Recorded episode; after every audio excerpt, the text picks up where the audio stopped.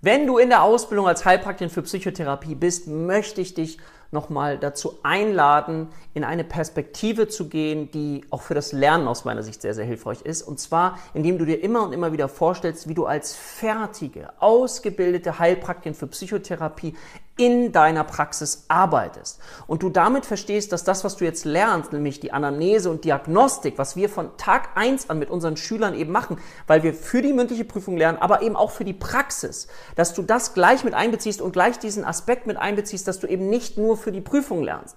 Weil das nutzt dir das ganze prüfungsgelernte Wissen, wenn du es nachher in der Praxis nicht anwenden kannst. Und deswegen machen wir immer auch diesen dialektischen Schritt, einerseits für die mündliche Prüfung zu lernen, aber auf der anderen Seite für die Praxis. Und die Anamnese und Diagnostik ist der erste erste Schritt.